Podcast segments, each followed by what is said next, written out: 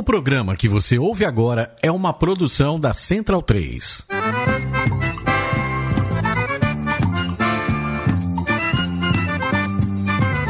Começa agora com Gil Luiz Mendes, o seu podcast de futebol nordestino. É o Baião de Dois, aqui na Central 3. Então vai já pra sala que hoje tem Baião de Dois.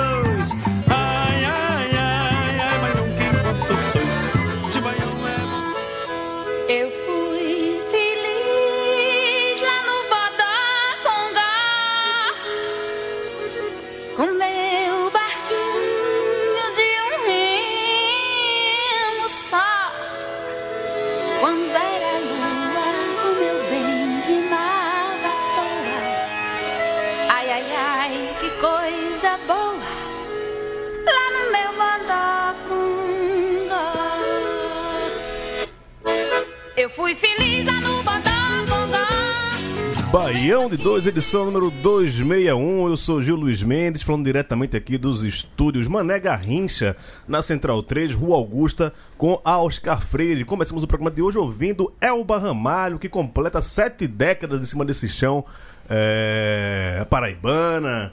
É, controversa, inclusive no dia do aniversário dela, soltou um aí que a gente ficou meio, ih rapaz, vamos colocar, vamos, vamos colocar, mas colocamos lá, aqui como trilha sonora da gente, e é uma grande, é, merece todo o nosso respeito pela sua obra. Andou vacilando nessa pandemia aí, mas a gente tá aqui para falar sobre futebol nordestino, cultura nordestina, é, recebendo convidados. Hoje fazia tempo que a gente não tinha convidado externo aqui, e ainda mais convidado não nordestino nesse programa. Fazia muito tempo que a gente não tinha isso. Mas começando a fazer as honras das- da casa, José Pereira, como é que você está, meu irmão? Tô bem, tô bem. É, muito feliz pela escolha da canção, porque fala-se, ela, ela retrata exatamente sobre quem deixa Campina Grande e quem a saudade que tem. Ela foi criada no bairro do Bolocongó, não foi o meu bairro, mas eu essa música marca muito quem os, os campinenses que saíram dessa, pra essa diáspora de desbravar o mundo.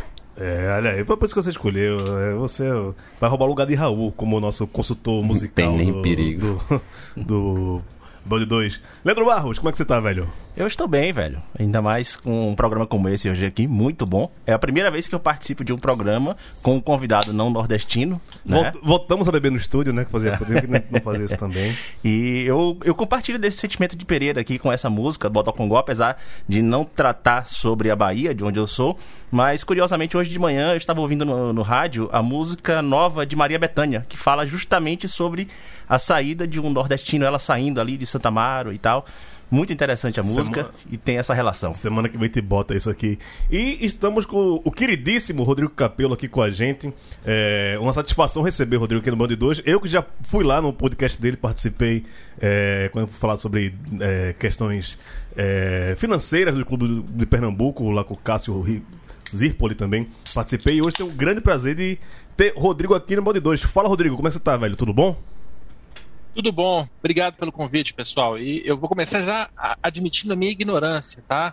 Eu, eu cara, eu fui uma vez só pro Nordeste, conheço muito pouco. Eu vou, eu vou me esforçar muito para não falar bobagem, mas se eu falar, me corrijam. Não, o- Me corrijam sem o menor pudor. Hoje você tem salvo conduto, a gente vai deixar, né? Hoje você passa em branco, caso cometa algum lapso aí, a gente vai não vai pegar tanto no seu pé, não. E hoje é um programa diferente, a gente não vai, não vai falar muito de rodada, de, de jogos, mas para dar até um destaque no final. Mas hoje a pauta é o livro, o belo livro do, do Rodrigo, que eu li as orelhas e o, o comecinho, porque chegou aqui na Central 3, mas eu, eu procurei hoje aqui para saber cadê o livro. Acho que o Matias Pinto pegou e eh, já, já não tenho mais. Mas o meu chegou hoje.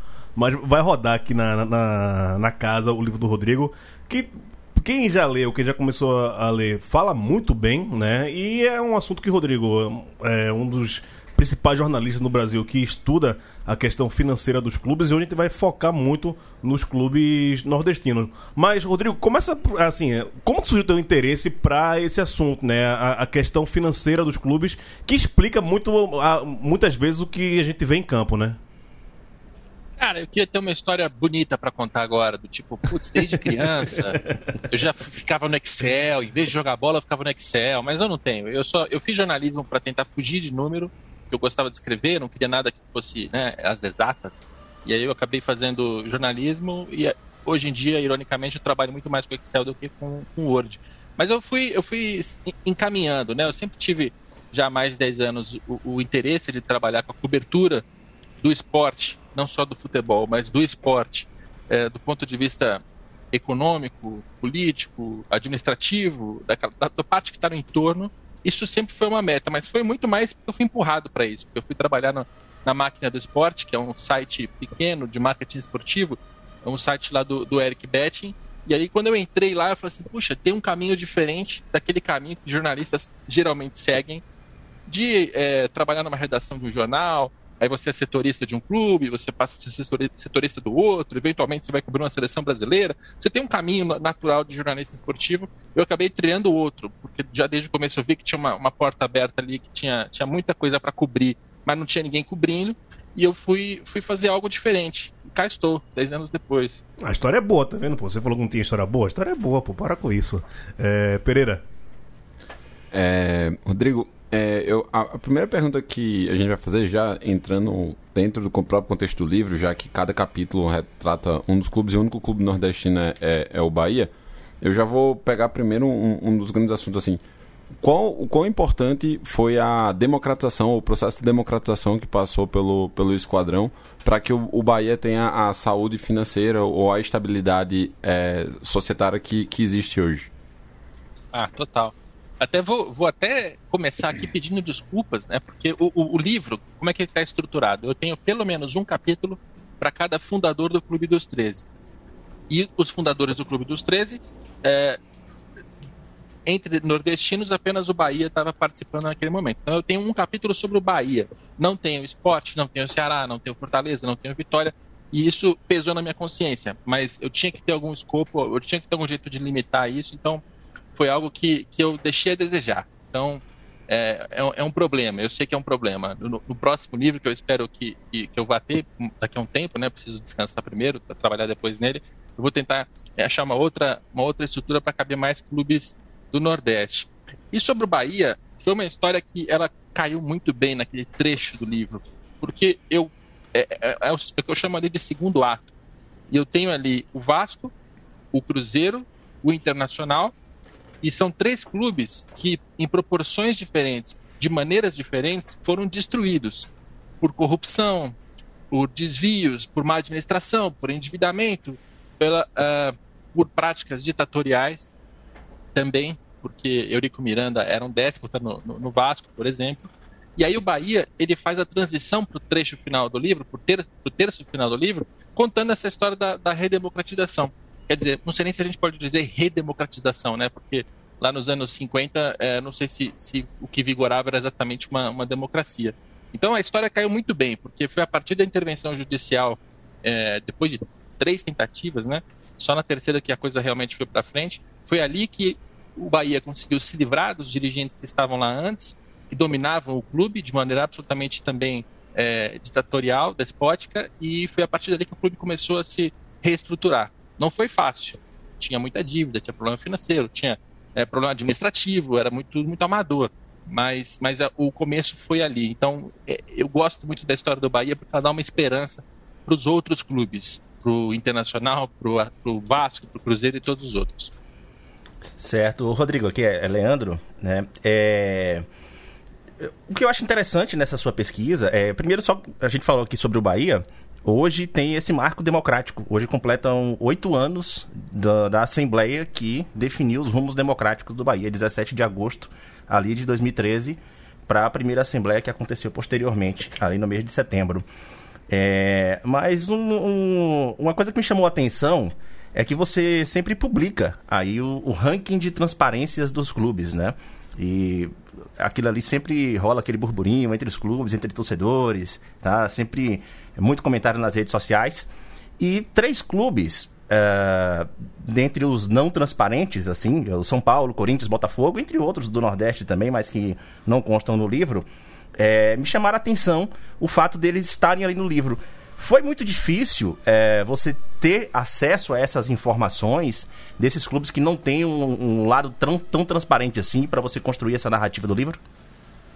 Ah, é que aí são coisas um pouco diferentes, né? Quando, quando eu falo dessa transparência em termos de documentações financeiras, contábeis.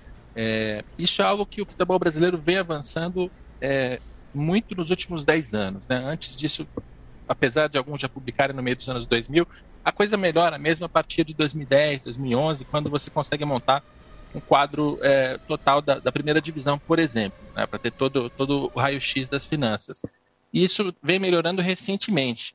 Mas quando eu escrevo o livro, eu estou buscando é, a história não só apenas financeira, né? Não estou não tô indo atrás apenas do balanço. Aliás, esse não é um livro sobre os balanços. O balanço ele é uma ferramenta que eu uso para conseguir dados, para conseguir entender melhor a situação, para conferir aquilo que o dirigente fala. Né? O dirigente diz: não, é, aquele momento não tinha dinheiro. Beleza, tenho aqui uma, uma, uma outra fonte primária de, de informação para me mostrar se ele tinha, não tinha, né? Então, mas, mas o livro ele tem histórias que vão muito além do balanço financeiro. São histórias, como no caso do Bahia mesmo, que vai para a parte é, social, para a parte política, como é que era a organização interna, como é que foi a história do Banco Opportunity, como é que foi né, todo aquele processo, desde Maracajá, passando pela família Guimarães até a recuperação do clube e da, e da democratização. Então, os assuntos eles, eles transbordam o balanço financeiro e muito. Assim, o balanço é só uma partezinha. É, e aí, como é que eu fiz? Foi é, com as ferramentas que o jornalista tem, né?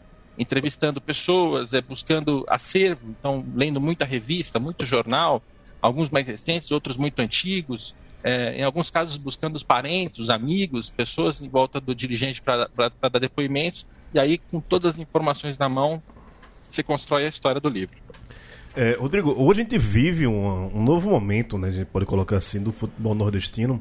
E muito se fala da, da capacidade financeira que hoje tem Ceará e, e Fortaleza. E as histórias, eu sei que não está no livro e você já falou muito bem, Carlos do Escopo, mas é, como, e você já falou que talvez tenha um, um, livro adiante. Mas, exemplo, a história do Fortaleza é muito boa, né? Se pegar a última década do Fortaleza, que sai de uma série C de, 8 anos e chega em 2021, né? No mês de agosto de 2021, num G4 de, de, de, de Série A se você pensasse isso há oito anos atrás, seria totalmente improvável. E muito disso se passa por esse ajuste né, é, financeiro dentro do clube. Como é que tu vê a, a perspectiva do futebol nordestino tendo como esse exemplo o, o Fortaleza? E se é que o Fortaleza é exemplo é, pro, pro restante, né? É, não ter os dois os dois, Fortaleza e Ceará, no, no, no, livro, pesa na minha consciência. Até hoje pesa na minha consciência. Mas é que o livro precisaria de 800, 900 sim, páginas. Sim. Do jeito que está hoje. Ele, ele já é bem grande, inclusive, né? Exato eu já dei trabalho para editora, porque quando, quando eu escrevi, o cara falou: faz umas 300 páginas, porque se for muito mais do que isso, a impressão fica mais, mais cara. E aí, a primeira vez que eles diagramaram o livro, tinha 800 páginas.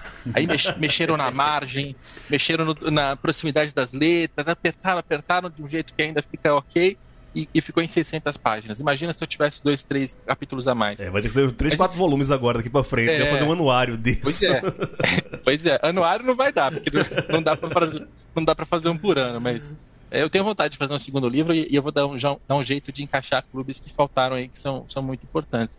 Eu acho a história é, recente de Fortaleza e Ceará muito, muito interessante. Muito interessante. Primeiro porque são dois clubes que foram, eu vou usar uma palavra, primeiro uma palavra é, pomposa, eles foram alijados do acesso ao dinheiro no futebol brasileiro, e depois uma palavra mais clara, eles foram sacaneados. Porque quando o futebol brasileiro se junta ali em 1987, e eu conto isso com clareza no livro, e funda o Clube dos 13, né, eram poucos dirigentes de poucos clubes fechando entre eles um grupo para dizer, olha, a gente não precisa ficar dividindo dinheiro e campeonato com todo o resto. Vamos fazer um campeonato só a gente. Inicialmente seriam só os 13. Mas aí eles, eles deram um jeito de fazer 16, depois foi pro, pro módulo verde, módulo amarelo, da, da, da famosa Copa União e tal, mas o importante ali é, é o momento em que os clubes eles resolvem se fechar num, num grupo. E clubes muito tradicionais e com torcidas muito relevantes ficaram fora desse grupo. Fortaleza, Ceará, Remo, Paysandu, né, o próprio Vitória no primeiro momento, ele só vai entrar depois. O esporte também no primeiro momento, ele vai entrar depois. Eles entram só no fim dos anos 90. E isso muda a história desses clubes é, profundamente, porque quando você tira o acesso deles ao dinheiro da primeira divisão, principalmente dos direitos de transmissão do Campeonato Brasileiro, acabou, cara. Acabou. Porque por mais que você ganhe dinheiro com bilheteria, mais para frente viria o sócio torcedor, mas bem lá mais para frente, não, não é dinheiro suficiente para o clube competir, para ele, ele sobreviver, para ele continuar na primeira divisão e ter e ter é, relevância esportiva. Então, esses dois clubes, é, por 30 anos, ficaram fora do acesso ao dinheiro, que foi péssimo, e finalmente, agora, no fim dos anos 2010 apenas, é que eles conseguiram voltar à primeira divisão e ficar. São histórias muito legais. É, uma. uma- tu, tu mencionas no livro é, sobre dirigentes tradicionais, né? Como você chegou a falar sobre o Eurico Miranda. Aí você fala sobre o Calil, que é um, um cara que ficou muito tempo no futebol, mas foi mudando, digamos assim, um pouco as tomadas de decisão conforme o, o jogo vai, vai evoluindo. Eu queria perguntar pra ti, tipo, se isso também tem referência, por exemplo, em relação aos comandos dos clubes do Nordeste, já que a gente tem, tanto como já foi mencionado, Fortaleza, Ceará e Bahia com é, aparentemente ges- gestores mais é, contemporâneos, é, modernos. contemporâneos e, por exemplo, as- o, o esporte ou Vitória que tem o, o esporte, no caso, é a família, né? Os Bivac, te- teve, teve o retorno dos Bivac, ó, o último Bivac que presidiu foi. Milton. foi, Mi- foi o antes foi Luciano, né? No Primeiro foi 2000, Luciano, isso. depois, depois Milton. É, e depois teve. É, é, é, exato, Luciano te- foi recente também. E, E, eh, Paulo Carneiro no Paulo no Vitória, Vitória, né? isso. Tipo, tu, tu, tu enxergas também um- uma, uma referência nisso, ou uma relação entre esses dirigentes mais arcaicos? Estão me ouvindo aí? Estamos te ouvindo. Estamos sim. Picotou o áudio, cara. Sua pergunta teve, teve alguns momentos que eu ouvi, outras não. Tem problema, É, repito. Posso Eu, eu entendi, eu entendi a pergunta, era sobre Tá, dirigentes e, e a, a evolução deles, né? Mas Isso. alguns nomes no meio faltaram para mim. Vamos lá. É, então. Cara, no, pode falar. no livro, é, no livro eu, eu dediquei mais espaço, logicamente, ao Bahia, então eu me aproximei mais das histórias, por exemplo, do, do Maracajá. E Maracajá é um personagem que ele é muito, muito importante, muito relevante, porque assim como Eurico Miranda, assim como Fábio Koff, assim como outros dirigentes muito importantes, ele tem fases, né? ele tem momentos. Quando eu começo a, a narrar essa história do Bahia, eu começo ali daquele título de, de 88. Né? E naquele momento, é, o Paulo Maracajá já era um dirigente assim que para o futebol da época era fantástico. Por quê? Ele era político, ele tinha uma força é, externa considerável, ele era um dirigente é, ditatorial que, que, conseguia manejar ali a, a, os interesses e, e, deixar as pessoas próximas dele, que sabia manejar as alianças. Ele tinha no Bahia um clube que tinha uma estrutura que para a época estava boa, as finanças não iam mal, tanto que a oposição que ele sofria no Bahia, mesmo a oposição reconhecia que o Bahia não tinha problemas financeiros, não tinha, né, era um clube que estava bem posicionado e essa importância da figura Paulo Maracajá, por exemplo, colocou o Bahia dentro do Clube dos 13. Também. É lógico que o Bahia é um clube enorme, tem muita torcida, e isso, foi, isso pesou muito naquela construção do Clube dos 13. Mas eu conversei com os dirigentes que fundaram e eles disseram: o Maracajá, a força que ele tinha na, na, na política era muito importante naquele momento. Então, assim, naquele, naquele, naquela hora, nesse recorte que eu estou fazendo aqui de 88, 89, 90, Maracajá era um dirigente é, positivo para o Bahia. Vamos tentar resumir assim. Aí passam-se 5, 10, 15, 20 anos. O futebol muda, as necessidades do futebol mudam, a administração do futebol muda, ela fica mais complexa, ela, ela passa a ter necessidade de você ter departamentos profissionais, com profissionais contratados, esses profissionais eles prestam é, é, satisfações a alguém, a um presidente, a um dirigente. É, o, o, negócio tem a globalização, você tem a venda, o fluxo de jogadores para dentro e para fora do país o tempo todo, você tem o direito de transmissão, você tem a parte comercial, você tem a, o relacionamento com o torcedor. É, ficou tudo muito, muito mais complexo do que era naquela fase. E aí o Maracajá já deixa de ser o, o, o dirigente que o Bahia precisa, que o, que o Bahia quer. Então, eu, eu, eu sempre tento tomar o cuidado de não fazer críticas aos dirigentes que sejam anacrônicas, que sejam fora. Eu não posso exigir dele no contexto que ele vivia, algo que ele, ele não, não era demandado, entende? O que eu estou querendo dizer? É a mesma coisa eu penso assim em relação ao Eurico Miranda, em relação ao Fábio Koff, a outros dirigentes. Então acho que essa, essa é uma primeira reflexão que a gente tem em relação, que a gente tem que ter em relação a esses, a esses dirigentes, porque muitos deles viraram sinônimos de, de coisa ruim, de coisa indesejável para o clube, mas a, as épocas são, são diferentes. Certo, certo. É, de fato, a gente sempre comenta isso mesmo, né? Sobre como cada dirigente ele se enquadra aí dentro da sua época, né? O estranho seria ter esse dirigente dos anos 90, dos anos 80, nos dias de hoje, né? Exato. exato. Mas, ô Rodrigo, é, sobre esse histórico do balanço financeiro que você acompanha dos clubes, especialmente assim, de Bahia, Ceará, CSA, Fortaleza, Esporte, Vitória, que é o que a gente já viu você publicar. É, que peso você acha que teve a Copa do Nordeste, especialmente para esses clubes, e assim, para uma realidade que a gente vê nos últimos anos, de uma chegada e permanência dos clubes do Nordeste na Série A?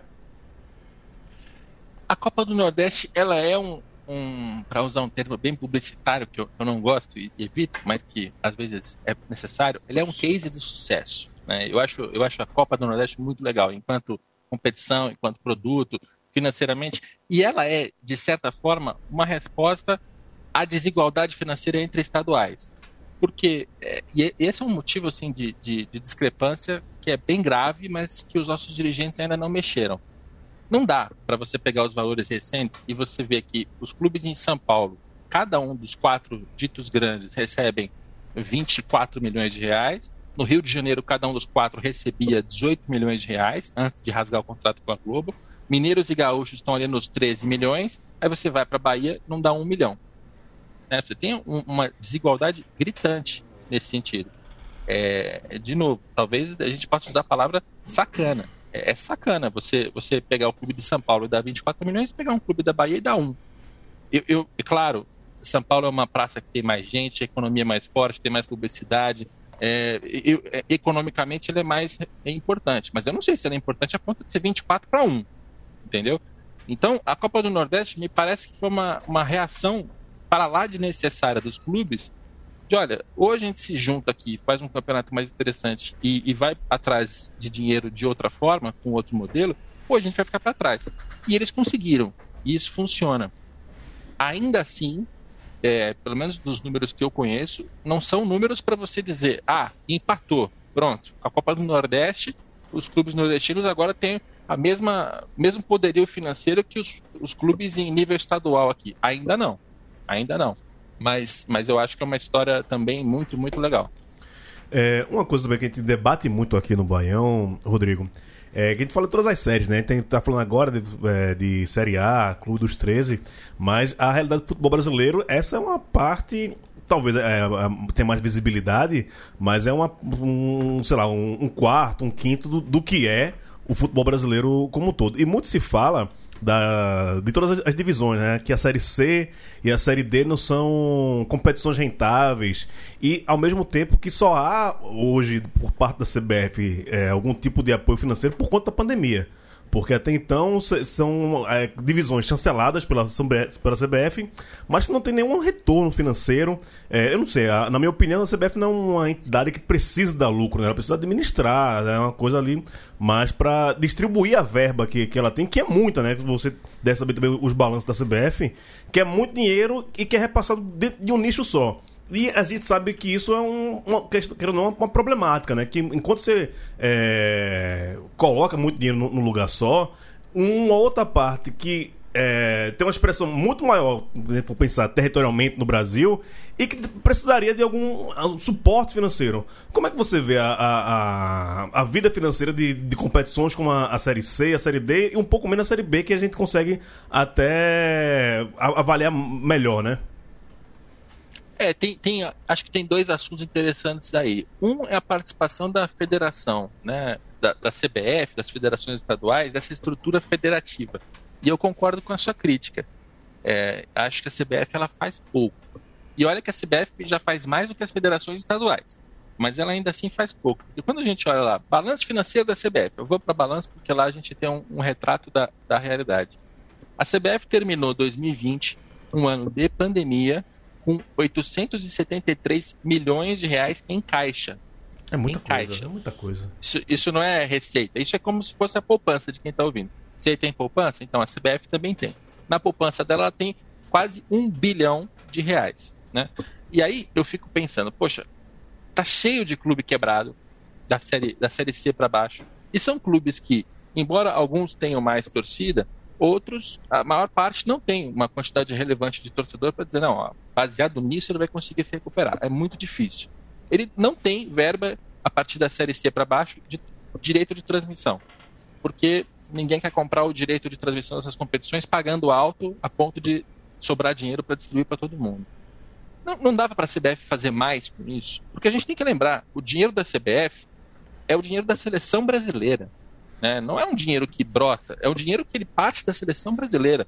Ela vende os amistosos, ela vende os direitos de transmissão da seleção, ela, ela tem patrocínios para a seleção. Ou seja, se a estrutura federativa tivesse montada de maneira que o dinheiro vem pela seleção brasileira e ele é distribuído na base do futebol, em quem não tem condições de fazer futebol é, sozinho, eu acharia ótimo. Eu não veria problema nessa estrutura federativa, mas não é isso que acontece.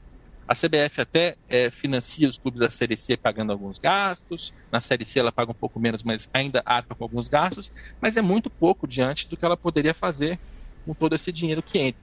Né? Então, esse é um primeiro, um primeiro lado, o lado da confederação que, que me incomoda. Vocês querem acrescentar alguma coisa nessa, nessa linha? Não, pode continuar. Ah, bem, bem por aí Tá. também. É, só para vocês terem uma ideia, estou baixando aqui no balanço financeiro. Em 2020, a CBF ela gastou é, 19 milhões com a Série A, 7 milhões com a Série B, 42 milhões e meio com a Série C e 64 milhões com a Série D. Esse, esse dinheiro ele vai principalmente para pagar é, alguns Hospedagem É, e- custo logístico, É, né? e logística. Logística. é. É, eles descrevem aqui: dispêndio com mídia, ação de marketing, arbitragem, exame, antidoping, transporte aéreo, terrestre, hospedagem. É, então, é, é, a gente tem que dimensionar. Não é que a CBF abandone e não paga nada. Ela paga alguma coisa e isso já ajuda. Ainda assim, eu acho que poderia ter mais, mais valor sendo distribuído para esses clubes. Porque há um excedente no caixa. Está sobrando dinheiro na confederação. Esse dinheiro não serve para absolutamente nada além de é, ficar sustentando dirigente. Né? Ah, sustentando regalia e luxo de dirigente. É só, é só ver a história aí do Reinaldo Carneiro Bastos, presidente da Federação Paulista de Futebol, que ganhou um milhão de reais no ano passado para prestar um uma consultoria. Que consultoria é essa? Um milhão de reais? Ah, é pouco diante desses 900 que a gente está falando, é pouco diante do- dos 60 que ela coloca na Série D. Ainda assim é um milhão de reais. Alguém poderia estar usando esse dinheiro que não seja um presidente para prestar um serviço que é, que é desnecessário. Né? É, você pensar que Então, em muitos times da Série C e Série D, um milhão de reais não chega a ser o- a receita do ano, né? Paga a folha do Campinense do É. ano todo. É. E sobra. Exatamente. Tem estadual, que, Exatamente. tem estadual que não paga essa premiação, um milhão. A, ma- eu diria que Exato. a maioria. A maioria, não paga, né? É, Rodrigo, agora partindo para a parte do. trazendo já. É, afuni- afunilando a nossa conversa. É, antes da, do- da gravação, a gente comentou sobre. Tu publicaste alguns balanços financeiros. E aí. é, chegaste a mencionar de Bahia, Ceará, é, Fortaleza, Vitória Esporte e em paralelo, você falou que o Rafael Tenório passou os números do CSA. Como é que você dividiria hoje, assim, em grandes é, grupos, assim, como é que estão a- as finanças desses clubes, é, separando tipo, entre muito bom, entre ali tá legal e aqui tá muito perigoso? É, eu colocaria é, Ceará, Fortaleza e Bahia é, lá, lá para cima. O Bahia tem mais problemas financeiros, mas tem também mais arrecadação. É, tanto que o Bahia ele chegou antes à primeira divisão, ele conseguiu se consolidar na primeira divisão antes também, e ele tentou antes começar a ganhar tamanho esportivamente, financeiramente. Eu sempre falo desses aspectos. Tá? A tradição é outra história. Mas o Bahia está tentando ganhar tamanho na, na Série A. Está tendo problemas principalmente na administração do departamento de futebol, né? Porque não está conseguindo ter o desempenho que, que gostaria e não é de agora. Mas ainda assim o Bahia ele arrecada mais, ele gasta mais, ele está ele tá um- alguns passos à frente de Ceará e de Fortaleza. Esses dois são muito organizados, eles devem muito pouco. É, na, na pandemia tiveram que recorrer a empréstimo bancário, a buscar um dinheiro para cobrir um buraco, mas nada nada preocupante. Assim são realmente duas, dois casos muito interessantes. E, e só para ligar com aquele assunto do começo em relação ao acesso a dinheiro, por que, que a partir de agora a vida deles melhorou um pouco? Porque o sistema de direito de transmissão mudou. Não é mais Clube dos 13 e não é mais a Globo escolhendo 18 clubes. É um sistema com dinheiro pré-definido, né, que a gente chama aqui de 40, 30, 30, quer dizer, televisão aberta e fechada, 40% igual para todo mundo, 30% de acordo com as transmissões, 30% de acordo com a tabela. E graças a esse sistema, Ceará e Fortaleza chegam à primeira divisão e passam a ter o o direito à mesma cota que o Botafogo, que o Fluminense, e clubes que antes tinham muito, muito privilégio. Né? É, e eles estão organizados, estão bem financeiramente, é, e eles têm o desafio de continuar na primeira divisão, não cair, que é, o que é difícil, não é fácil, ainda mais considerando que sobe Red Bull Bragantino com dinheiro vindo de fora, que tem o Atlético Paranaense que vai muito bem, enfim. É, mas eles estão agora com a missão de ganhar tamanho, aumentar o orçamento, arrecadar mais em outras, outras frentes e gastar muito bem esse dinheiro para alcançar, né, de repente ganhar uma sul-americana. Eu acho que isso é possível. Esses clubes estão para cima. Aí você pula várias, mas várias casas mesmo, muitas casas, e você vai encontrar primeiro Vitória, aí você vai descer mais, mais, mais, mais, mais, mais, lá embaixo vai estar o esporte. Essa, essa é, é a divisão mental que eu faço aqui em relação a esses clubes. É, o CSA, eu vou até estou procurando aqui os balanços para abrir e puxar o número, porque eu não, eu não cheguei a escrever um texto sobre eles. Então É, esse tô- ano você não fez isso. é, é porque eles mandavam depois, né? Uhum, Eles não, eles não publicaram na data correta e não publicaram nem três meses depois. Só foram só, só bem recentemente que eu fui receber esses balanços que eles colocaram no site. Então é, é o clube que eu menos tenho aqui argumento para usar. Mas o, o CSA está num, num ponto intermediário aí. Ele estava na primeira divisão, mas ele não tinha arrecadação. Ele não está muito endividado. Ele tem lá o dinheiro do, do presidente que coloca uma grana, mas ele está num, num ponto ali de, de série B, de, de arrecada pouco, tem que ser efici- eficiente tal. Não está quebrado, não está hiper endividado como os outros, mas também não está no ponto de Ceará, não está no ponto de Fortaleza, está algumas casas para baixo. Certo. Ô, Rodrigo, agora saindo um pouco aqui dessa, desse- do, do balanço geral, é, eu queria saber se já existe alguma informação palpável né, sobre né, dentro das finanças dos clubes é, esse impacto da, da grande entrada do, das casas de apostas como financiadora do futebol, né? Pri- primeiro a gente já vê clubes tendo casas de apostas como patrocínio master, ligas, como a própria Liga do Nordeste também, tendo ali o grande patrocínio, mas tem há um tempo atrás que alguns contratos sobre a Série A, Série B, junto com os direitos internacionais, foram assinados também sobre a questão dos streams de, de, de betting, betting rights, dentre outros. Já existe algum impacto financeiro sobre isso, sobre, sobre os clubes, ou há alguma previsão desse impacto? E ele, pre- eh, pode ser relevante? impacto tem algum, porque esses patrocínios que você citou existem, né? E agora, por exemplo, o patrocinador master do São Paulo é uma, é uma, uma casa de apostas. É, e, e até na própria transmissão, né? Quando você vê a televisão fechada, tem muito, o tempo todo tem uma propaganda da Sporting Bet, sei lá, eu não conheço muito bem os nomes porque não é minha- muito minha, minha praia. né? Mas é bet, a maioria é bet. Dá, dá pra se ligar Alguma qual é. coisa bet. É, coloca bet aí que já A vai acertar Copa todos. É essa aí. É, né? É isso. É. Alguma, Bet alguma coisa bet. Faria, bet alguma coisa, tá, tá tudo lá. Coitado da Beth Faria. Não, não não merece. Não merece. É, bom, assim, impacto tem, mas eu tenho um número para te dar? Não tenho. Porque, é, sei lá, eu não, eu não apurei isso, porque seria difícil, né? Apurar um por um. É, eu, eu nunca vi nenhum estudo muito relevante aqui em relação a isso. O que eu sei dizer é que quando você olha para o futebol é, estrangeiro, em especial europeu, a- as casas de apostas elas são muito frequentes. Você pega ali Premier League, você tem, você tem até um caso meio, meio surreal, que é a, a empresa de apostas que opera na China, ela não pode fazer propaganda na China porque é proibido, então ela faz o patrocínio ao clube da Inglaterra porque ele vai ter transmissão para a China. Então ela faz quase um, é, um patrocínio indireto. né? Direto, ela, ela né? quer acer- ela quer acertar os chineses aqui, então ela faz o patrocínio ao clube inglês que tem a transmissão para a China e ela, ela consegue burlar a regra sem burlar a regra. Então, assim, é, é, um, é um segmento que ele é bastante frequente, bastante presente em patrocínios no futebol europeu. Movimenta va- valores bastante altos. Mas eu não tenho aqui um número interessante para dar. Rodrigo, tu tinha falado aí anteriormente dessa questão é, do direito de televisão, do 40, 30, 30. E uma coisa que a gente via muito, né, anteriormente, não tão longe assim, três anos atrás, ou quatro anos atrás, era o time do, que a gente chama aqui do, do G12, né? Ou do Clube dos 13, o que, que, que seja, São Paulo, Rio, Minas, Rio Grande do Sul. Que ca- quando caía a, a Série B era uma garantia de volta, né? E inclusive para os times nordestinos que jogam a, a Série B, toda vez que caía um, um time da, de São Paulo, Rio, Minas ou Rio Grande do Sul, falava, então não são mais quatro vagas, já são, já são três vagas. Quando caíam dois, ah, não, já são duas vagas. E a gente tá vendo que isso muda, né? E passa também por essa questão da, da, da Série B.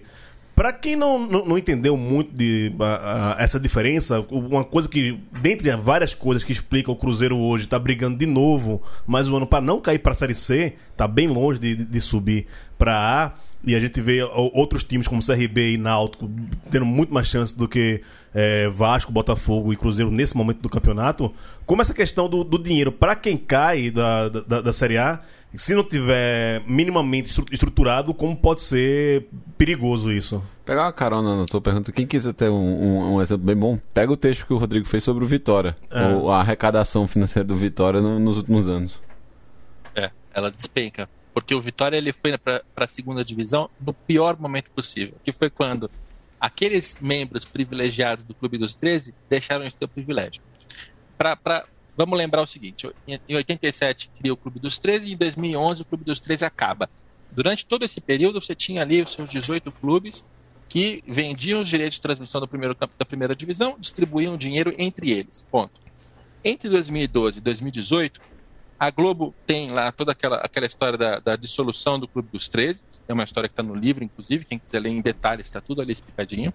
E a Globo ela adota a seguinte estratégia: se a gente tiver 18 clubes com direitos garantidos entre aqueles clubes que têm maior frequência na primeira divisão, a gente vai ter já o campeonato inteiro. Lembrando, colocando até nessa, nessa sopa a lei do mandante, né? Porque como hoje você tem que ter anuência de mandante e visitante, se você tiver 17, 18 clubes da primeira divisão, acabou. Você não precisa mais comprar dos outros, dos outros dois ou três, porque eles não têm para quem vender. Né? É, então, ne- nesse período, é- essa, essa casta ela continuou. Os, os 18 clubes escolhidos pela Globo para ser para ter os seus direitos de transmissão comprados, eles continuaram a ter privilégio nesse momento. A partir de 2019 é quando entra esse sistema do 40-30-30 que é assim, a negociação ela ainda é individual. Cada dirigente vai à, Globo ou a, a outras emissoras e faz a sua negociação. Só que é o seguinte, o sistema é esse aqui. A gente gasta, é, quando eu digo a gente, estou falando da Globo, mas eu não sou representante da Globo, tá? Sou só um funcionário. Estou usando isso só para deixar a fala mais clara. A, a Globo ela gasta um bilhão e meio aqui com direito de transmissão aberta, fechada e pay-per-view. O pay-per-view ele é distribuído de acordo com a base de assinantes. Quem tiver mais assinantes vai receber mais dinheiro. E isso privilegia muito, muito, muito, muito Flamengo, é, Corinthians, os clubes que têm maior torcida. Aí você pega a televisão aberta e fechada, você distribui daquele jeito: 40% iguais, 30% de acordo com o número de partidas transmitidas, 30% de acordo com a posição na tabela. Esse sistema vale para a primeira divisão. Se você assinou um contrato com a Globo, está na primeira divisão, é, é assim que funciona. Você vai receber de maneira variável de acordo com esses critérios. Caiu para a segunda divisão, o, o dirigente tem que fazer uma escolha entre aqueles que já tinham contrato. Né? Ou ele recebe a cota de pay-per-view 100% variável, e é isso.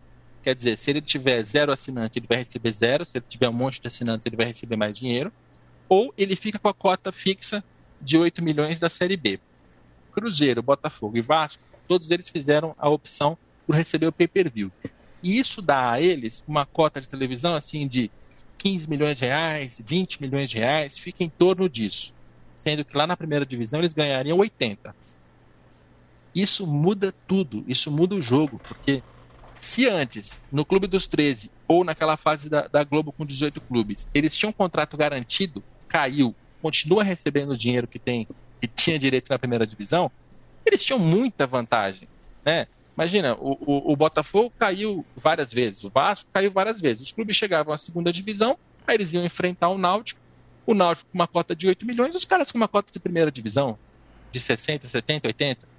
É, Era, era injusto, era desleal. E isso acabou. E isso ajuda a gente a entender a Série B de agora. Por que, que nessa Série B agora, esses três clubes têm tanto problema para chegar ao G4, né, não conseguem nem dominar mais, quem dirá chegar ao G4, é, enquanto é, Náutico está tá indo bem? É porque essa, essa, esse desequilíbrio foi reduzido. E eu acho isso maravilhoso, tá? Opinião pessoal agora. Acho maravilhoso. Acho que quanto mais meritocrático for a, a distribuição do dinheiro, é, melhor, porque você permite que bons trabalhos consigam se destacar e financiar suas, suas atividades. É, Rodrigo, um- pegando de novo a parte do- dos balanços, é, eu queria perguntar assim: o que é que tu achas que tá faltando para as bases dos times nordestinos para que eles possam alavancar mais vendas, né? Porque a gente tá vendo que é, Fortaleza, Bahia, o Vitória é muito tradicional na Fórmula 1, mas assim, ele sempre acaba, os jogadores sempre acabam destinando para mercados mais alternativos, olha, Portugal, Turquia, agora como, por exemplo, a gente teve agora a venda do zagueiro Juninho pro pro Midland da, da Dinamarca, é, e se realmente esse, é, digamos assim, seria o grande foco no investimento, porque é o que pode ser o grande, a grande alavanca de, de receita dos clubes. Alô, alô, alô. Oi, tá ouvindo a alô. gente? Oi. Eu ouvi até o. Por que, que não tá rolando a base? O Vitória, pum, ficou É. ficou um mudo assim. É, eu tava falando exatamente porque, tipo, é... O, a rota do dinheiro, né? Tipo, porque assim, os times nordestinos eles, eles acabam in- vendendo mais ou acabam procurando mais mercados alternativos. O que é que falta para poder é, ir para países em que você tem maior arrecadação e, obviamente, a venda será maior? É, e, e se isso deveria ser o grande, digamos assim, foco de investimento dos clubes, porque pode ser a grande alavanca de receita, né? Já que o teto de receita de televisão, eu acho que ele já meio que atingiu ali, né? Bicho, eu vou, eu vou botar o B dele aí, mas acho que não é só no Nordeste, não. Tipo, vou pegar. São Paulo tá vendendo jogador para os Estados Unidos. Não, mas Jogador veja- que sai. É, é- o Brasil, como um todo, deixou de ser Mas- mercado. É, alvo dos principais mercados. Mas Tá é porque, veja só, você tem casos, por exemplo, como um Grêmio. O Grêmio ele é muito conhecido por vender ali pra Rússia e Ucrânia. E aí ele vende um, pouco mais caro. Mas, é, por exemplo, o Bahia, a venda mais cara do Bahia até recentemente era a Talisca. A Talisca saiu já faz um tempo, foi pro Benfica. foi. É, pro Benfica primeiro, foi pro Benfica primeiro. Então, assim, 2013 são coisas assim. 2014. Do mesmo jeito que, por exemplo, é o Arthur Cabral agora, que tá no, no Basel, ele saiu é que ele foi pro Palmeiras. Mas assim, quando ele recebeu propostas da Europa, não foram propostas atrativas de, de, de Sim, pra não, pensar. entendi, entendi. Cara, é, é uma excelente pergunta para a qual eu não tenho a resposta perfeita. Eu tenho, eu tenho muita curiosidade de perguntar isso para os executivos de futebol aí da, é, do Nordeste e também do, do Sudeste para entender.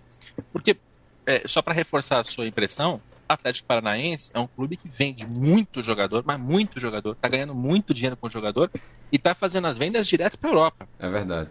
O, o Atlético não está fazendo a venda assim, ah, vende aqui o Matheus Fernandes para o Palmeiras e o Palmeiras vende para o Barcelona. Não. O Atlético foi vender direto para o Atlético de Madrid. né? Então é um caso que reforça essa sua impressão. O que, o que eu sei é que, do ponto de vista de Ceará, de Fortaleza, era muito difícil você imaginar num contexto de Série B em que os contratos não são contratos de três, de cinco anos, são contratos mais curtos, é, que o jogador não tem muita vitrine, né? Era muito difícil, é muito difícil nesse contexto de Série B você fazer grandes vendas, né, grandes transferências de jogadores. Primeiro porque a vitrine é menor, segundo porque os contratos não são os mais longos e seguros possíveis, né? Então a barganha na hora de negociar fica mais difícil. Também porque é, como falta dinheiro, né? Você precisa de dinheiro, você não consegue esticar essa corda o máximo possível para tirar o maior valor. Você acaba tirando o valor que dá. E é um problema que até o Vasco, o Botafogo também tem. É, mas eu, eu tenho. Mas eu, eu sei que essa resposta que eu estou dando é insuficiente. Isso aqui é só uma parte da história. Tem alguma outra coisa que explica esse fluxo de jogadores? Porque, porque tem alguns clubes que conseguem ganhar muito dinheiro com transferências, fazendo as transferências diretas para a Europa, e esse é o caminho que Ceará, Fortaleza, Bahia, Vitória, esse é o caminho que tem que ser destravado. Parar de ficar mandando jogador para o Sudeste, para o Sudeste vender para a Europa, e aí os caras ganham dinheiro para valer nessa transferência. Não, tem que ser uma transferência direta. O que, que falta? Honestamente, não sei.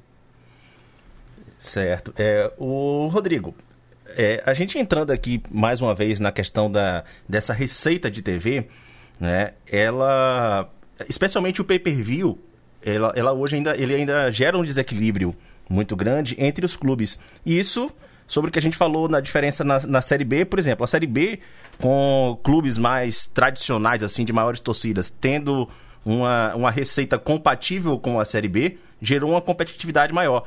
É o que a gente falou aqui anteriormente. A gente não tem mais a certeza de que um Cruzeiro, um Botafogo, outro time, ele vai cair, o Vasco, ele vai cair e vai voltar. Na Série A, essa realidade muda, né? Porque há uma discrepância muito grande de, de receitas ali daquele primeiro bloco para os demais blocos, né? E a receita de TV, ela é a principal chave disso aí. É, isso levanta a questão sobre o fair play financeiro, que não existe no Brasil, mas volta e meia um dirigente ou outro tenta levantar a discussão. Belintani já falou disso algumas vezes, sobre a questão do fair play, fair play financeiro, mas a gente não consegue vislumbrar assim, um cenário disso acontecendo no Brasil. Né? Pelo trabalho que você desenvolve junto aos clubes, conversas com os dirigentes, é, você consegue enxergar é, isso acontecendo no Brasil nos próximos anos ou ainda algo muito distante? Olha, eu vou começar dizendo que fair play financeiro é uma das pautas mais importantes do futebol brasileiro, assim. Pensando estruturalmente, fair play financeiro é urgente, cara. A gente deveria ter isso, assim, deveria ter tido cinco anos atrás, para já estar funcionando. Então, cada, cada ano, cada dia que a gente passa sem fair play financeiro é pior. Para quem não sabe o que é, que diabo é isso? É um conjunto de regras para desestimular a irresponsabilidade. Então você diz assim, olha, o clube não pode ter um prejuízo acima de tanto. Ele não pode ter uma dívida acima de tanto. Ele não pode contar com dinheiro de mecenas ou de partes relacionadas, né, de proprietários acima de tanto. Você vai colocando algumas travas para o cara não fazer loucura. E onde isso vai ser especialmente relevante? Ah, eu vou voltar ao finzinho de 2019 e lembrar que por uma rodada, né, por, por um resultado apenas, o Ceará ficou e o Cruzeiro caiu. Poderia ter sido diferente o Ceará poderia ter caído, Cruzeiro poderia ter ficado, seria absolutamente injusto, mas esportivamente naquele campeonato poderia ter acontecido. Se tivesse fair play financeiro, não aconteceria de jeito nenhum. Por quê? Porque o Cruzeiro não ia poder ter o time que tinha. Ele não ia poder contratar um jogador prometendo um salário que ele não pode pagar, sem recolher o imposto, sem, sem depositar FGTS, sem fazer o básico. Ele não poderia fazer isso se tivesse um fair play financeiro sério rodando no Brasil. Então, esse, é isso que o play financeiro ajudaria muito. Em especial os clubes nordestinos que estão organizados. É muita sacanagem para o Ceará, para o Fortaleza e para o Bahia é disputar campeonato com um clube que está dopado financeiramente. Com, com jogadores que não pode pagar, sem recolher imposto, sem fazer o básico, mas que dentro de campo vai ficar, entendeu? Então, é, essa pauta é importantíssima para todo o futebol, em especial para clubes que estão na posição que que estão hoje Ceará, Fortaleza e Bahia. Rodrigo, Agora. Oi, não continua, continua, diga, perdão. diga. Não, me corta, me corta. Não, é, é um, um, uma, uma questão aí que você pontuou, que eu acho muito importante, virou, mexeu também, te pontuou aqui, que é essa questão do, do mecenas dentro do futebol, né? É, muito, e quando você fala de futebol nordestino, é que muito se fala né, do, do coronelismo dentro do futebol. É, muito falou do Rafael Tenório, um cara que bota muito dinheiro dentro do, do, do CSA, tira do próprio bolso. Só que isso invariavelmente é uma realidade na, nacional, né? Se for pensar, o Palmeiras é hoje o que é por muito dinheiro que o Paulo Nobre colocou dentro do, do, do Palmeiras. E querendo ou não também, isso é uma, um tipo de gestão, que também já falou no começo do programa, de dirigentes dos anos 80, 90, que meio que a, se a, apropriam do, do clube porque ele está colocando dinheiro ali. De certa forma, ele vai querer um, um, algum retorno no futuro. Como é o, cenário hoje, de geral no Brasil, de clubes que, que são dependentes de mecenas? Inclusive, o próprio Atlético Mineiro, hoje, que está na, na, liderança do campeonato, tem esse esquema de, de mecenato. E quanto é, a diferença né, entre clubes que são dependentes de, de, de mecenas e clubes que são é, suficientemente com os seus próprios sócios? É, eu, eu acho que não dá para proibir o mecenato. Assim. Não, não pode, zero, acabou. Eu acho que isso é muito difícil porque você coloca uma, uma proibição que vai acertar todo mundo e, e com gravidades diferentes. É, se, se lá no CSA o presidente está colocando dinheiro e isso está de alguma maneira apoiando uma, uma transformação do clube, ele está engrandecendo, está ganhando estrutura, jogador, base, sei lá, está subindo de divisão, isso pode ser positivo. O que, o que não pode acontecer é o clube ficar dependente do, do mecenas. Aí ferrou, porque primeiro que esse, esse mecenato ele não acontece por acaso, assim, não é ah, o cara gosta muito do clube. Não é filantropia, né? Não é filantropia. Não, né? não, não, não é. Não é que ele ama o clube. Ele pode até amar o clube também, mas ele tem algum outro interesse em volta. Ou ele quer ter é, poder político, é, porque, cara, o presidente ou alguém muito importante de um clube de futebol, se ele quiser a agenda com o presidente da República, ele tem. Visibilidade né? também, né? Visibilidade, ele fica famoso, mexe com ego, mexe com vaidade, finalidade econômica. Às vezes o cara está entrando para ganhar dinheiro, sabe Deus como, mas ele, pode ter essa finalidade também. Ou seja, eu acho que a gente tem que entender qual é a característica desse mecenas, por que, que ele está participando, por que ele está fazendo. O futebol brasileiro tem uma característica interessante, atual agora, contemporânea, que é como o negócio ganhou muito tamanho, ele ficou muito maior do que era antigamente. É, não dá mais para chegar um, um, bicheiro, como no caso que acontecia no, no Botafogo, para dar um exemplo que está no livro também. Ah, o bicheiro chegou, colocou um dinheiro, contratou jogador, ganhou um campeonato carioca. Isso não dá mais para fazer, porque os valores estão muito altos. Quem consegue fazer isso é o Rubens Menin no Atlético, é a Leila Pereira no Palmeiras. Não é mais qualquer um. Então a, a brincadeira mudou em termos de, de, de, de mecenato né, nesse período recente. E eu acho que tem que ter, sim, algum tipo de limitação para evitar que a instituição seja destruída por um período em que esse mecenas aparece e coloca dinheiro. Por quê? O dinheiro não fica para sempre uma hora ele vai querer pegar de volta, entendeu? Ou no mínimo, no, alguma hora ele vai parar de pôr. E na hora que ele parar de pôr, o clube vai ter um gasto, vai ter uma dívida, vai ter, vai ter proporção que ele não consegue se sustentar e aí ele quebra. Isso é o que tem que ser evitado. Então, até para ficar nesse assunto de fair play financeiro, acho sim que deveria ter alguma regra, alguma limitação. Qual exatamente não sei, mas deveria ter alguma limitação para evitar que o mecenas chegue, faça mundos e fundos, saia com o seu, com o seu cargo público, né, eleito prefeito, eleito governador, eleito o que ele quiser, e o clube fique em frangalhos depois disso. Essa é a situação que tem que ser evitada. Perfeito. É, Rodrigo, aí já aproveitando é, o gancho da, da tua explicação, eu queria que tu desse assim, por exemplo, é, no começo do ano a gente comentou sobre um, um, ranking da, da Série B, e aí a gente tem Sampaio Correia, CRB, é, Confiança, que estão em posições esportivas muito boas, mas administrativamente eles não têm transparência alguma. Qual é o tamanho do dano que exatamente essa falta de transparência, principalmente relacionada às contas, é, podem deixar para para a instituição e como é importante o torcedor cobrar isso, já que eles têm por obrigação divulgar tudo isso, como tu mesmo até falaste sobre o caso do, do CSA que a, divulgou depois do prazo. É, é isso é, é, muito lamentável, cara. Primeiro porque é lei, né? Não é uma. Ah, não, o Capelo é chato, ele é jornalista, ele é curioso demais, ele quer saber. Não é isso. É lei.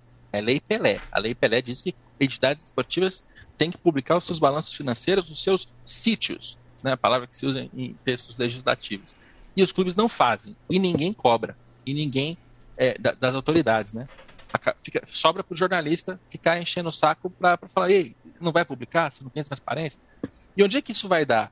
É, o, o que acontece é assim, a opinião dos, dos torcedores, dos jornalistas, né, da opinião pública como um todo, ela acaba, tá sendo, ela acaba sempre muito vinculada ao desempenho em campo. Então, se o Sampaio Correia chega à Série B, puxa vida, olha que boa administração.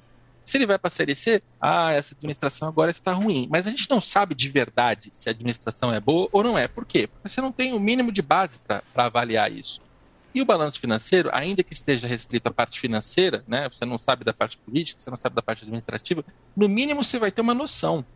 Mas espera aí, tá, tá arrecadando como? Tá gastando onde? Quanto? É, tem dívida? Quanto de dívida? Qual, qual é a sustentabilidade desse projeto no, no médio, no longo prazo? Esse é o problema que a transparência é, causa, né? A falta de transparência causa, porque o torcedor fica totalmente no escuro. Né? Se hoje o Sampaio Correia estiver passando por algum tipo de absurdo na sua administração, estiver cavando um buraco enorme que vai jogar ele lá para a Série D ou ficar depois sem divisão nacional, não tem como o torcedor saber. E se ele não tem como saber, ele não tem como questionar, não tem como cobrar, não tem como pedir, não tem como reivindicar. Então, a, a transparência eu entendo como um ponto fundamental para que o torcedor possa, primeiro, saber o que está acontecendo com o clube dele, segundo, se conscientizar, participar né, ser, ser um pouco mais participativo e construtivo do que apenas ficar formando opinião com base em subiu ou caiu, ganhou ou perdeu o jogo de domingo. Ô, Rodrigo, aqui só para finalizar também uma, uma pergunta, é, eu vou trazer para um outro lado aqui da, do, dessa, da, da transparência, né?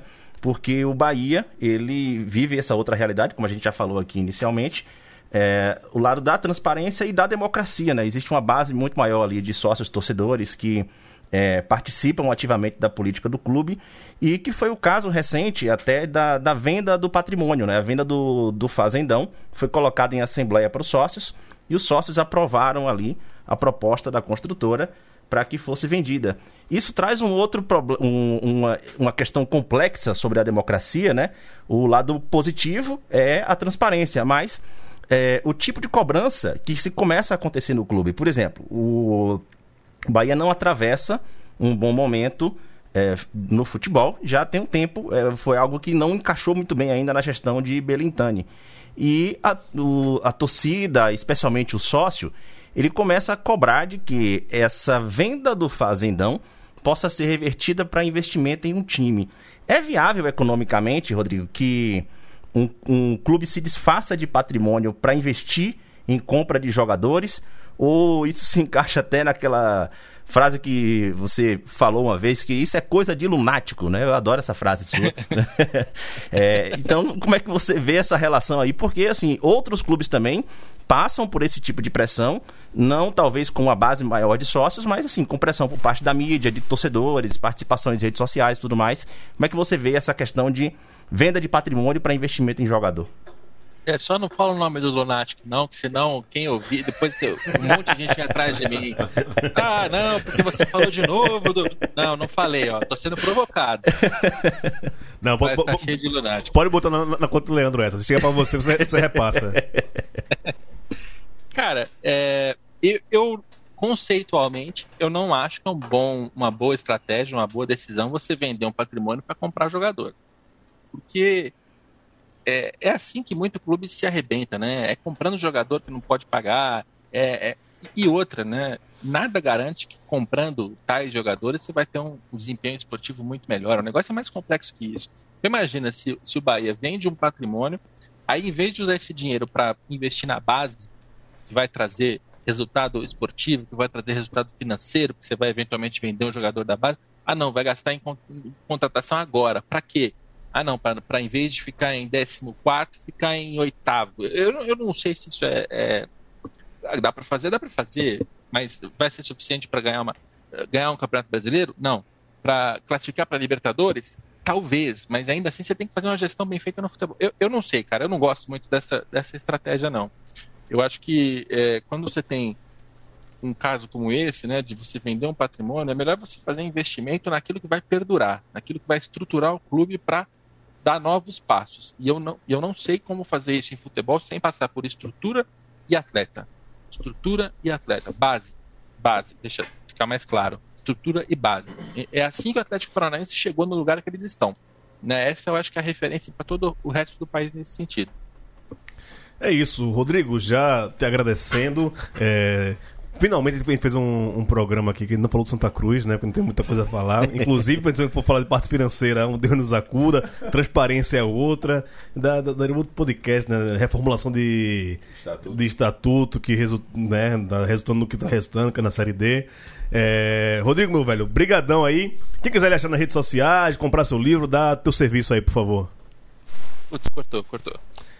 Então, só, só pra falar aqui, pra você Eu dar- ouvi você falando, Rodrigo Brigadão, e, e aí só. É pra você dar, dar seu, seu serviço aí, falar onde Ah, lhe beleza. encontram, como é que compra seu livro, dá teu serviço aí.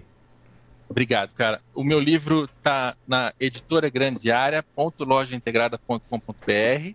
Ah, em vez de repetir o link, tá na minha bio do Twitter, tá, minha, tá na minha bio do Instagram, tá no Google Fácil, tá na Amazon. É fácil de encontrar o livro. O livro chama O Futebol Como Ele É. Com as desculpas por não ter mais clubes nordestinos, mas saibam que eh, são histórias que, mesmo para clubes que você não torce, é legal ficar sabendo, porque tem conceitos ali, tem histórias, tem, tem muito da história do futebol brasileiro como um todo. É um, é um livro sobre a história do futebol brasileiro que eu, eu realmente recomendo. Que eu tenho de melhor tá lá. É, queria, queria ter uma cobertura maior. É, vou, vou- vou confessar de novo. que queria ter uma cobertura maior é, que fosse para esportes olímpicos, se fosse para o futebol nordestino. Eu, eu me sinto constrangido aqui de não ter detalhes interessantes para dar sobre o Santa Cruz, por exemplo. Não, a me- última, melhor não, pra gente não sofrer mais, cara. Já, já- já tem muito sofrimento na vida. Cara, a, a última experiência que eu tive com Santa Cruz foi de conversar com um dirigente, a coisa de um ano ou dois anos atrás, e o dirigente me dizia assim: é, olha, esse balanço que a gente publicou, publicou porque tinha que publicar, mas nada do que tá lá você leva a sério, tá? Não, não é isso, não. Aí, Isso é Santa Cruz, Aí- é Santa Cruz demais. aí, pô, peraí, né? Eu tô no escuro. Você- O próprio Náutico, né, cara? Esse ano eu quis fazer um texto sobre Náutico, tava na minha listagem. É, agora, você pega o balanço do Náutico, não tá dizendo nada, não tá, não tá detalhando nem receita de televisão e patrocínio, sabe? É, é muito difícil, cara. E aí, realmente, é, quebro as minhas pernas aqui e eu não tenho muita base para trabalhar. Não, coisa, espero que isso, espero que isso passe. qualquer coisa, fala com o Pereira aqui, pô. O Pereira é o homem dos dados da gente aqui, o homem que trabalha com Excel, com planilha. Ele, faz profissionalmente. Qualquer coisa, peça o homem aí que, que- ele desenrola. Beleza. Cara, gente, obrigado viu, pelo, pelo convite. Espero que não tenha ficado maçante, não tenha ficado Não, tenso foi, demais. Não, não. foi bem bom, velho. É, a gente, é, Valeu. Qualquer coisa, a gente arruma outra, outra pauta que você aparecer. Foi, foi É. muito legal. Eu acho que era- é Pode muito deixar. importante, Rodrigo, a gente ter a dimensão, o nosso ouvinte ter a dimensão que, tipo, o saldo financeiro vai muito além do que você pagar a folha em dia, né? E é exatamente essa mensagem que tu tentas é, postar em cada um do- dos teus textos e é, é exatamente uma das coisas que a gente tá trazendo aqui pra discussão mais uma vez. Obrigado mais uma vez. É isso. E eu gosto muito de estimular a participação. Vocês que estão ouvindo a gente, saibam, o futebol, o clube de futebol, cara, assim como o país, assim como a sua cidade, ele também depende de você. Se você se aproximar, ficar sabendo, fazer pergunta, fizer o papel de chato, não ficar, não, não se for eu apenas, se não for apenas eu chato, todo mundo for um pouco mais chato, a gente consegue é, fazer o futebol andar num- numa jornada melhor. É isso, a gente fica por aqui e volta na semana que vem com mais um Baião de Dois.